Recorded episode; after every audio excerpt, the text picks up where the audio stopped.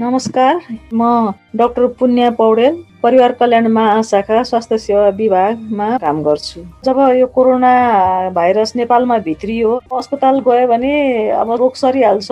त्यो डर त्रासले गर्दाखेरि स्वास्थ्य संस्थामा जानु भएन महिला सुत्केरी गर्भवतीहरू। चार पटक मिनिमम गर्भ जाँच गर्नुपर्छ।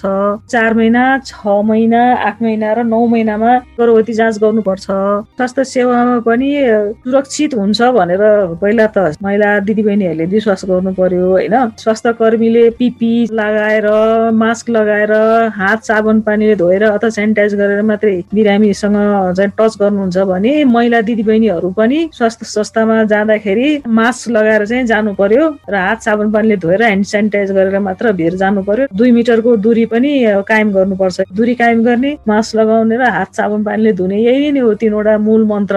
गर्भ जाँच गराएन भनेदेखि त अब बच्चाको विकास राम्रो भइरहेको छ कि छैन भन्ने कुरा थाहै हुँदैन। होइन?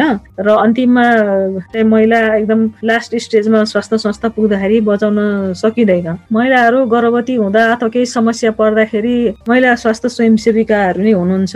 कुन स्वास्थ्य संस्थामा जाने कहाँ कसरी जाने भन्ने कुरा चाहिँ उहाँहरूले पत्ता लगाउन सक्नुहुन्छ। कम्तीमा पनि चारपटक त स्वास्थ्य संस्थामा गएर जचाउनै पर्छ। कोरोना भाइरस सङ्क्रमण महामारीको समयमा पनि सङ्क्रमणबाट जोगिने सुरक्षाका उपायसहित गर्भजाँच सेवा नजिकको स्वास्थ्य संस्थामा यथावत रूपमा सञ्चालनमा छन्। समयमा नै नियमित गर्भजाँच गराई आमा र बच्चाको स्वास्थ्य अवस्थाबारे जानकार रहौँ र स्वास्थ्य संस्थामा नै गएर गर्भजाँच तथा प्रसुति सेवा लिन गर्भवतीलाई परिवारका सदस्यले पनि सहयोग गरौँ। राष्ट्रिय स्वास्थ्य शिक्षा सूचना तथा सञ्चार केन्द्र युएसएआइडी र सुआहारा। भन्छे नामा परिवारकै स्वास्थ्यका लागि।